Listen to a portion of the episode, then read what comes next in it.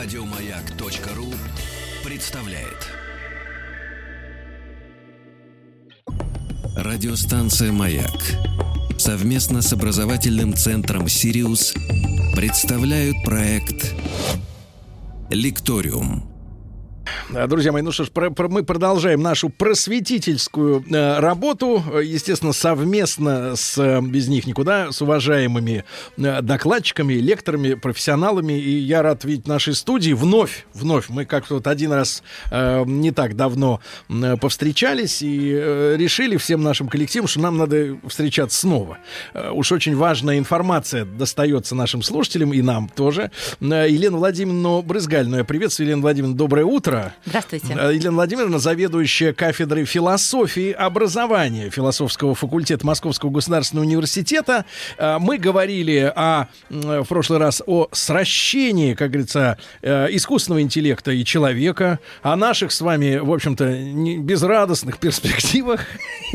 Вот. А сегодня продолжим э, э, такую обучающую нашу э, лекцию, да, знакомство с тем, что происходит в мире. Может быть, отчасти вы о, о чем-то подобном либо догадывались, либо, э, так сказать, э, слышали местами. Но сегодня мы как-то с научной точки зрения поговорим о биополитике. Вот, мы, мы знаем, есть геополитика, вот, а это биополитика. И смысл другой, да, у этого слова совершенно. Э, Елена Владимировна, мы все во внимании. Ну, я бы начала с того, что не стала все наши разговоры маркировать однозначно алармистски. Действительно, когда мы не очень о чем-то знаем, у нас рождаются страхи. Сегодня мы будем говорить о биополитике, и это пример научного направления и нового типа социальной практики, основанный на приложении биологических знаний и подходов к анализу политического поведения людей, а также к тому, чтобы сформировать некоторые рекомендации о том, как, зная биологию, можно было бы объяснять поведение человека в политически значимых ситуациях, ситуациях, влиять на него и предсказывать. То есть- Например, То есть, вот, э, Елена Владимировна, мы перед эфиром пары слов обмолвились. Я так э, как бы вас внимательно выслушал и понял следующее, что э, человек, если мы отталкиваемся от дарвинизма, э, человек, поднявшись над обезьянами и став человеком, все-таки в основе своей не перестал быть животным, да, и вот затрагивать эти его животные черты, которые на подсознании сидит, да, э, в плане его социальной, так сказать, с ним работы, да, вот это имеется в В виду. 20 веке очень большое внимание уделялось социальной природе человека. Разные политические режимы утверждали, что можно влиять на образование и на воспитание, и тем самым менять самого человека. Но развитие медико-биологических наук показывает, что в нас есть неустранимые социальностью следы нашей биологической эволюции. И как бы мы, возможно, не объясняли высокими порывами свое поведение, если проанализировать его причины, то там можно найти биологически предопределенные формы поведения. Например, Да, я попросила сразу приводить примеры. А то мне уже вот... Скажите, я, я только пожалуйста. сексуальное какое-то поведение сразу представляю. скажите, пожалуйста, давайте простое поведение возьмем, поведение родителей и детей. Вспомните, если вы воспитывали последнее время детей, Ой, двух вас Или вспомните свое детство. Нет ли у вас в арсенале педагогических приемов такого? Вы смотрите на ребенка и спросите, смотри в глаза, объясни, что ты делал. И детям, которые чувствуют вашу эмоцию, понимают, что они сделали что-то не то, что от них ожидали, бывает трудно смотреть в глаза. Потому что это эволюционно предопределенная форма поведения. Взгляд глаза в глаза – это взгляд, которым хищник фиксирует жертву. Поэтому нам трудно смотреть друг на друга прямым взглядом. Нам хочется отвести взгляд. Вот этот. Помните старый советский фильм «Летучая мышь», где Да. мачеха учила на нос в угол на предмет стрелять глазами? Посмотрите, как вы на меня смотрите. Вы чуть-чуть нагнули голову. Так. Этот взгляд означает, что вы пытаетесь уйти от расположения наших глаз в одной плоскости. Это простейший вариант поведения, который показывает, что вы уходите от агрессии. А вот взгляд глаза в глаза, которым, например, политик фиксирует ниже расположенного в ранге подчиненного, отчитывая его за какое-то действие, это явная фиксация властных отношений. Поэтому властные отношения присущи разным видам живого, от простых, например, формы поведения у насекомых, сообщества муравьев, пчел, до высших приматов. А вон этот Лермонтов разглядывал на балу через лорнет женщин. Бесстыдно. Все зависит от того, как вы интерпретируете конкретный жест, конкретное поведение. Сейчас, например, на книжных развалах очень много э, публикаций типа «Читаем человека как открытую книгу». Угу. Вот биополитика отличается тем, что она любому объяснению дает биологическую интерпретацию, то есть показывает, почему это так. Не просто фиксируя на уровне того, что мы наблюдаем и можем обобщить, а именно объясняя. Угу. Еще пример приведете? Да. А, вы знаете, что эволюционно животные не могут принимать решения о том, как себя вести, ну, если мы такими словами животных будем говорить, немножко их побежая к человеку, а, раздумывая долго. Даже если животному доступен какой-то незаконченный образ, типа рыжий пушистый хвост, но не видно всего объекта, животное должно быстро понять, спасаться, нападать, я хищник или я жертва. Так и люди. Мы должны понять, кто перед нами очень быстро. Мы эволюционно на это заточены. Например, биополитики, такой был очень крупный биополитик Мастерс, проводили эксперименты по тому, как быстро люди готовы выразить симпатию или антипатию политику. Угу. Людям давали видеозаписи с выключенным звуком. То есть по э, содержанию речи и по используемому языку люди не могли сказать, какой политик какой стране принадлежит. И люди принимали решение, внимание, за одну четвертую секунды. То есть легкий скользящий взгляд, и уже могли сказать 100 баллов нравится, 0 я равнодушен и минус 100 полная вражда. А когда потом включали звук, и люди начинали уже оценивать содержание речи и понимали, это политик моей страны, это политик другой страны, оценки сместились. Потому что, обращая внимание на содержание, мы работаем уже на уровне социального. Это означает, что как бы мы не воспитывали ту же самую толерантность, люди биологически предопределены отделять своих от чужих в первую очередь по внешнему облику. И это подчеркивает важность правильного образования и воспитания. Потому что иногда биополитику упрекают в том, что вот сводят все к биологии, а редукционистски совсем трактуют человека. Они просто обращают внимание на то, что игнорировать биологию нельзя – а в каких годах, э, Елена Владимировна, началось вот исследование в этой области? А, биополитика как понятие и как направление вполне самостоятельной исследовательской области в политологии родилась в середине 70-х годов. Это было проявление э, такого тренда развития науки, когда от аналитического углубления в детали от дифференциации наук о человеке. Помните, в школе решали дифференциальное уравнение? Дифференцирую, уношу своим – стали переходить к интеграции к тому, чтобы э, сопоставлять данные, полученные в разных предметных областях науки, полученные с помощью разных методов, зафиксированные в разном языке. И, конечно, это очень сложная задача, которая, по моему мнению, не решена до сих пор. Ведь мало положить рядом все, что мы знаем о биологии человека, о работе нейронов, гормонов, нейротрансмиттеров – и все, что знает о человеке социогуманитарная наука, высший полет творчества, как человек слагает стихи, почему он влюбляется.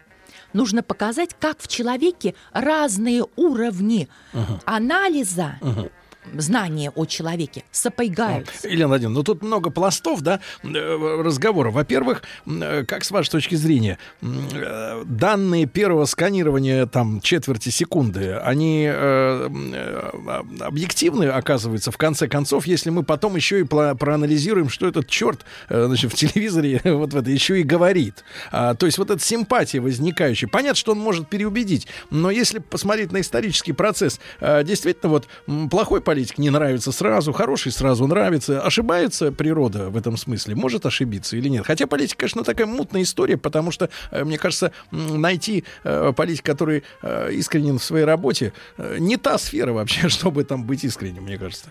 Дело в том, что такие интерпретации позволяют дать прям противоположные оценки. Я приведу пример с первой трансляции политических дебатов по американскому телевидению. Это были дека- э, дебаты между э, Кеннеди и Никсоном. Никсон, будучи не очень здоровым человеком, у него болела нога, он ее все время потирал, занимал статичную позу, э, говорил довольно ровно и взвешенно, отказался от грима, посчитав, что это удел гомосексуалистов.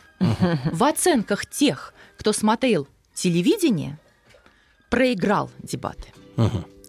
Потому что люди сказали, ну, он как-то не очень уверен в себе, он как-то зажат, у него блестит лицо. Это так происходит, когда мы волнуемся. А вот люди, которые слушали дебаты по радио, сказали, что в них эм, э, Никсон победил. Потому что он говорил спокойно, его речь была размерена, и она воспринималась именно с точки зрения содержания. А Кеннеди отдали преимущество, соответственно. Те, кто смотрел телевидение, он воспользовался гримом, он сидел в расслабленной позе, он прекрасно выглядел.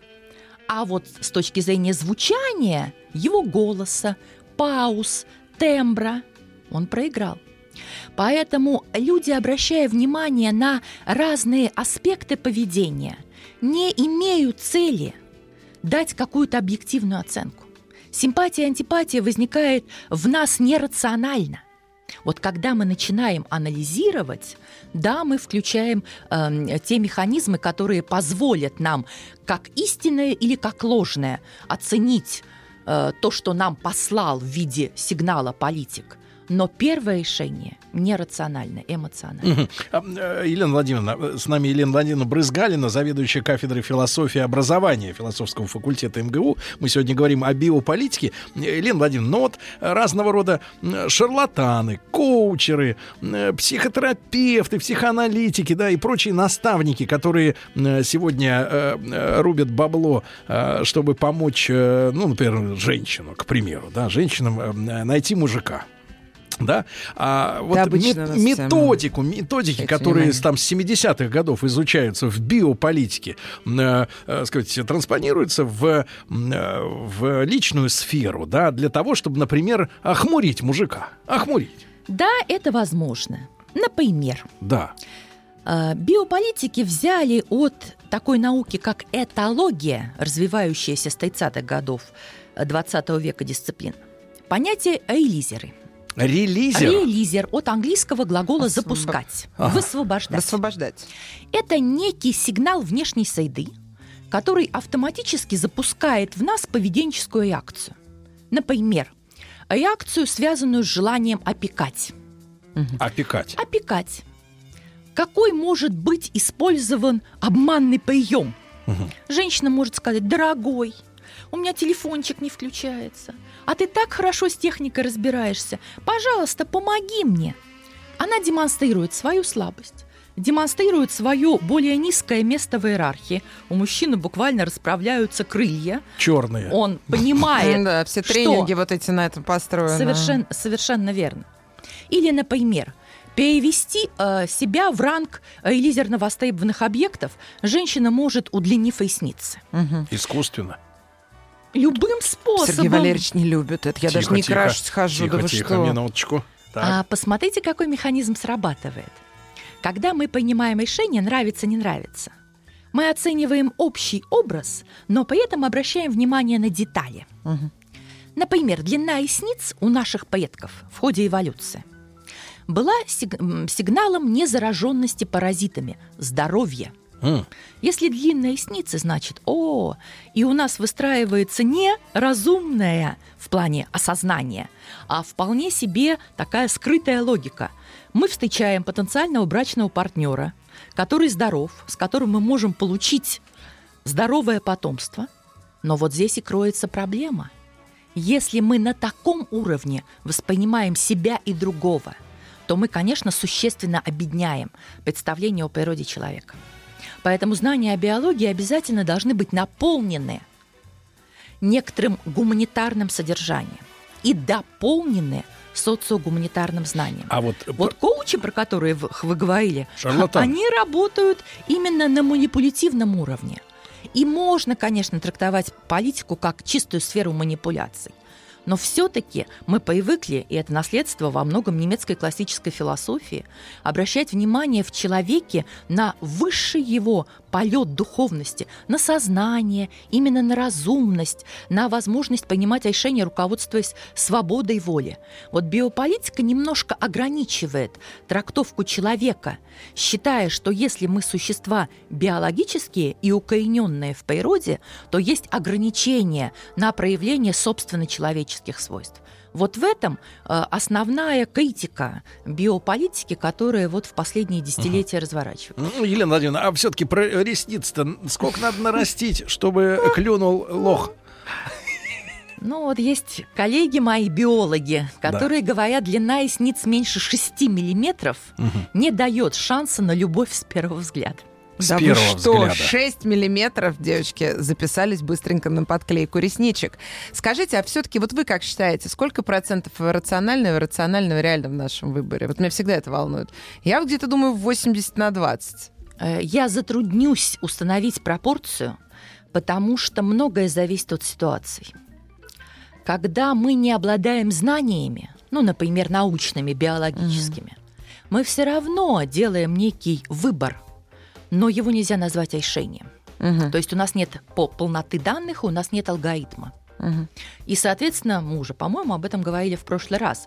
Когда мы понимаем решение, мы можем сказать, оно истинно или ложно. Когда мы делаем выбор, это наш выбор, который во многом обусловлен всей нашей биографией. Не только уровнем наших знаний, а тем, какой конфессии мы принадлежим или не принадлежим – какое у нас ближайшее окружение. Ну, то есть данные для выбора жизни. мы выбираем все равно иррационально, получается, да? А, они предопределены нашим существованием угу. в социуме тем, какие мы прошли этапы социализации, какое образование получили, с кем мы общаемся, на кого ориентируемся как на авторитета. Вот эти параметры, они в большей степени социальные, чем биологические. Угу.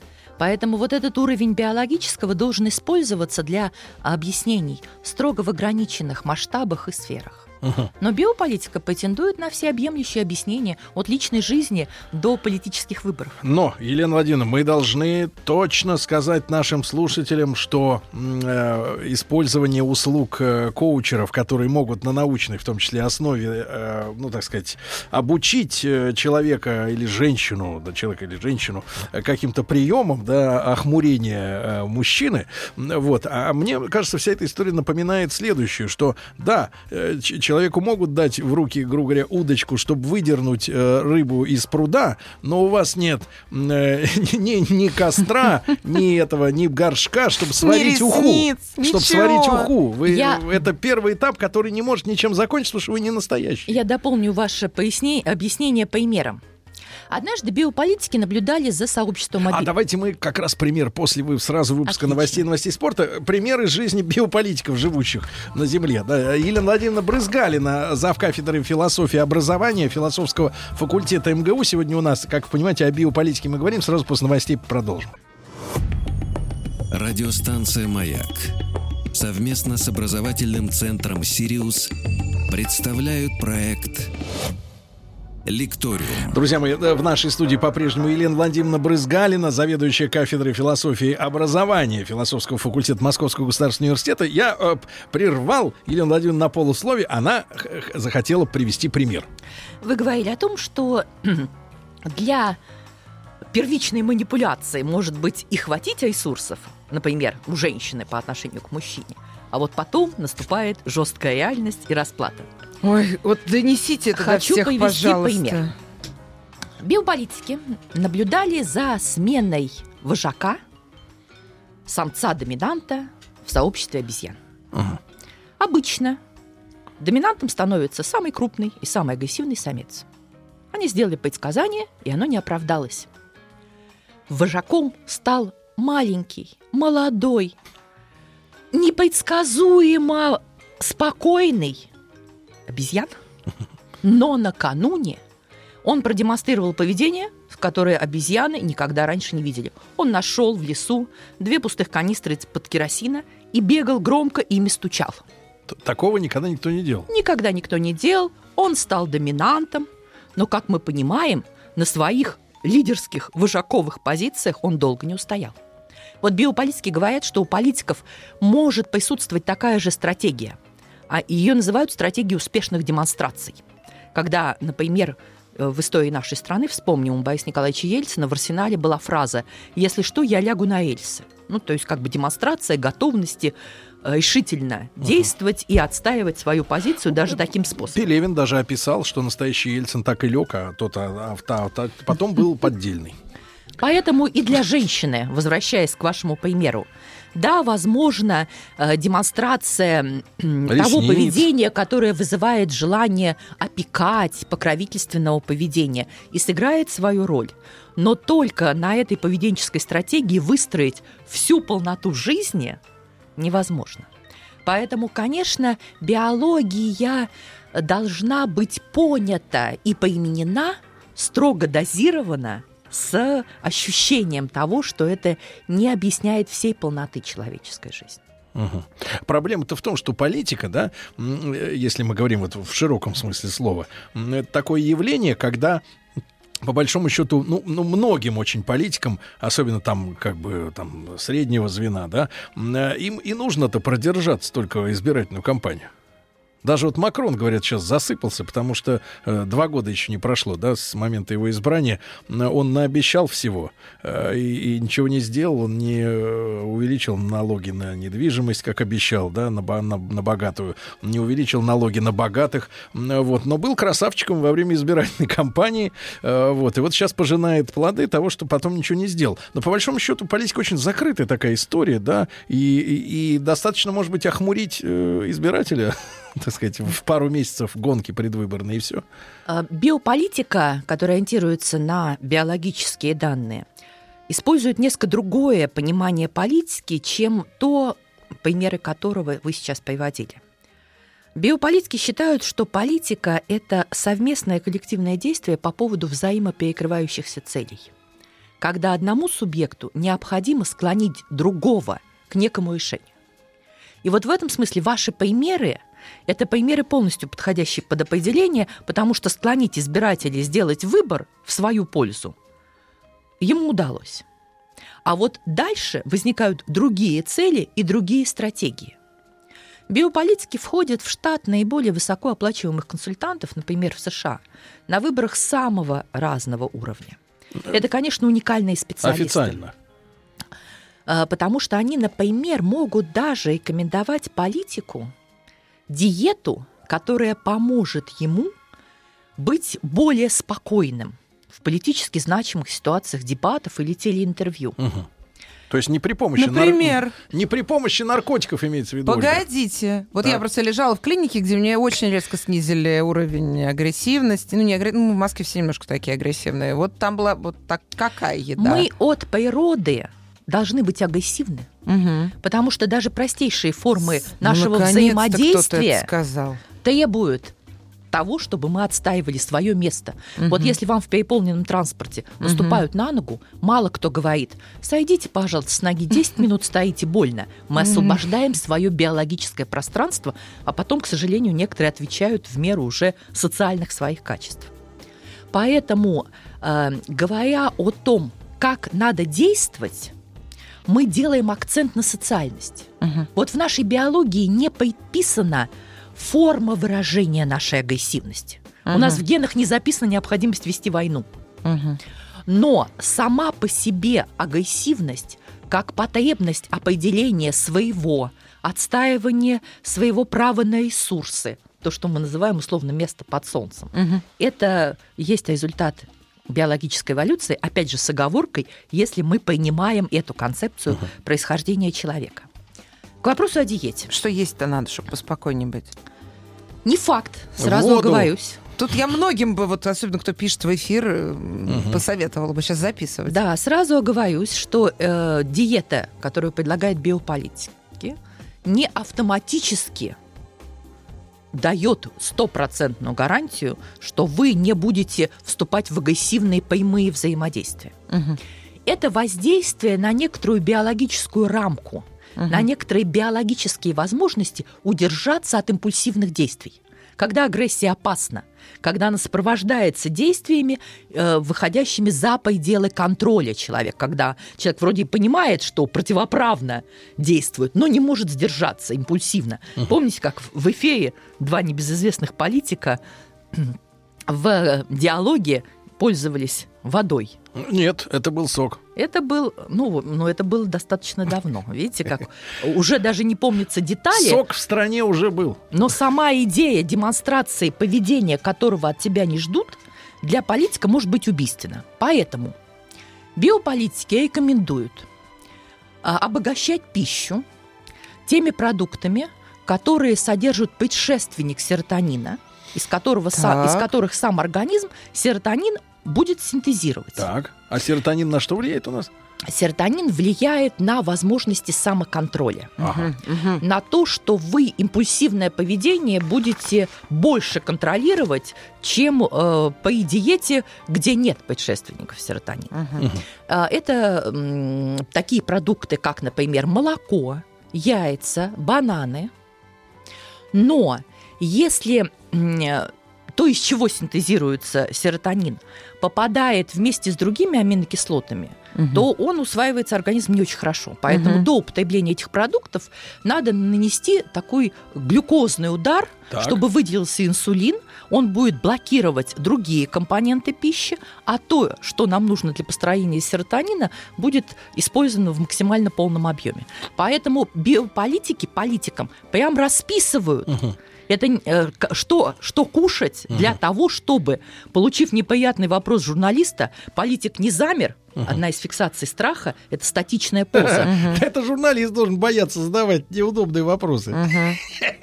То есть, получается, сейчас сахара дают, чтобы инсулин выделился, а следующий, прием пищи, да? Не, выходят такие на бананах все. Ну, Неделю ели. На, на, на яйцах. Но еще раз повторю, это не означает, угу. что политик автоматически будет совершенно хладнокровным политиком такого макиавелевского типа. Угу. Это просто расширение биологической базы. Политика такая тонкая вещь, что если ты хотя бы на какие-то доли расширяешь возможности самоконтроля, угу. убираешь явное проявление сигналов страха, неуверенности.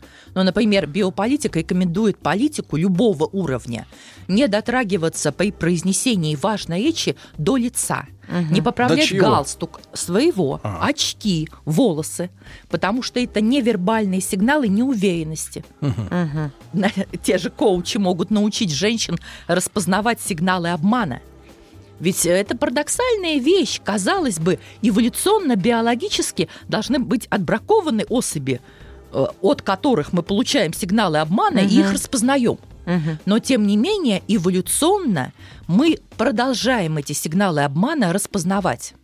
Поэтому вот все эти биологические закономерности, они увеличивают нашу ага. адаптивность. Но, Елена Владимировна, тут ведь возникает теперь вопрос. Раз существует биополитика, то, получается, есть биополитический до, этот, как вот, допинг, правильно? Совершенно Запрещенный. Верно. Надо их перед дебатами кровь сдавать заставлять, чтобы их проверять, что они там наели себе, бананов, яиц, еще что. Может, он какой-нибудь напудренный. Продолжая такую аргументацию, надо да. вспомнить еще один смысл термина биополитика. Да, Елена Это Владимировна, смысл да. сразу Фуко. после короткой рекламы Елена Владимировна Брызгалина с нами сегодня. Радиостанция «Маяк» совместно с образовательным центром «Сириус» представляют проект Лекториум. Итак, Елена Владимировна Брызгалина, заведующая кафедрой философии и образования философского факультета МГУ. С нами сегодня Елена Владимировна опять вас на полусловие, так сказать, притормозили. Прошу. Ну, видите, мы такую тему обсуждаем, что очень сложно поставить где-то точку, потому что все э, аспекты, с которыми работают биополитики, они пересекаются, друг с друга, в друга перетекают. И мы вышли на тему использования этих биологических знаний и технологий как основания для манипуляций и понимания вообще э, сферы политики как сферы мелких и крупных манипуляций. Когда в конце уже 70-х Мишель Фуко в лекциях 78-79 года говорил о том, что медицина и биология приобретают в современном обществе особую власть, он как раз использовал термин биополитика для обозначения новых возможностей для управления людьми.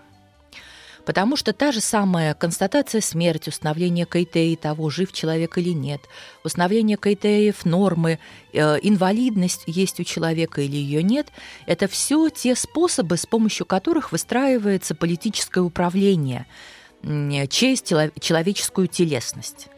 Но опять же надо понимать, что человек многоуровневое существо – и манипуляции, направленные только на управление телесностью, существенно ограничены. Вот мы в перерыве разговаривали, действительно масса примеров того, что первое внимание к такого рода результативности э, воздействия на уровне биологии дальше разрушается, потому что даже уровень психологических знаний более высокий, чем уровень биологических знаний. Биология хорошо работает, если вы имеете дело с большими группами людей. Что есть общего у людей, принадлежащих к разным социальным средам, имеющим разное образование, воспитание – телесность, биология. Угу. То есть как раз э, то, как что раз сейчас то... во Франции происходит, то есть вот э, большие толпы людей, э, и, и политик может э, как-то воздействовать на них, да? Политик... Мы, мы перед эфиром еще обговорили о том, Елена Владимировна, что существуют и звуковые, и э, цветовые послания, да, да вот на подсознательном да. уровне. Ну, например, если политик использует в одежде красные цвета, как, например, были в костюмах э, Клинтон на последних выборах в США, Э, то политик должен понимать, что он посылает противоречивый сигнал. С одной стороны, красный – это цвет плодов, которым питались наши предки, с другой стороны, красный – это цвет крови. А на прямую агрессию с кровью у нашего биологически молодого биологического вида не сложилось внутренних запретов биологических. Они у нас есть только социальные. Угу. Возвращаясь к вашему примеру с нынешними событиями во Франции. Например, политик, который знает биологию, обязательно должен понимать во внимание – что в толпе всегда снижается уровень рефлексии каждого отдельного человека. Человек, находящийся под воздействием, например, ритмически выкрикиваемых лозунгов, под воздействием какого-то общего действия. Угу. Ритм какой-то, да? Э, да, ритм, навязанный мозгу извне, всегда снижает ощущение ответственности за собственный поступок. Человек в толпе как бы э, переходит чуть ниже на уровень, начинает действовать закон что не я первый начал, э, кто-то может быть расценен как инициатор поступка. И в толпе обязательно найдутся люди, у которых вот те самые биологические возможности торможения агрессии низкие, в силу, например, низкого уровня серотонинового обмена. Когда выделяется адреналин и норадреналин, а, надо понимать, что они разлагаются только по совершении физической работы. Помните, в известном фильме Челентана давил Миссию, виноград? Да. да? Человек совершал физическую работу. Одному для того, чтобы успокоиться, уровень физической работы может э, потребоваться сломать, низкий. Да? Сломать, например, карандаш. Или во многих офисах висит лист гнева. Тебя угу. раздражает клиент, скомкай его, выброси, ты немножко себя успокоишь. А кому-то надо после каждой свадьбы драку устроить. А кому-то нужно взять палку, идти громить витрины, переворачивать машины, потому что биологически мы все разные.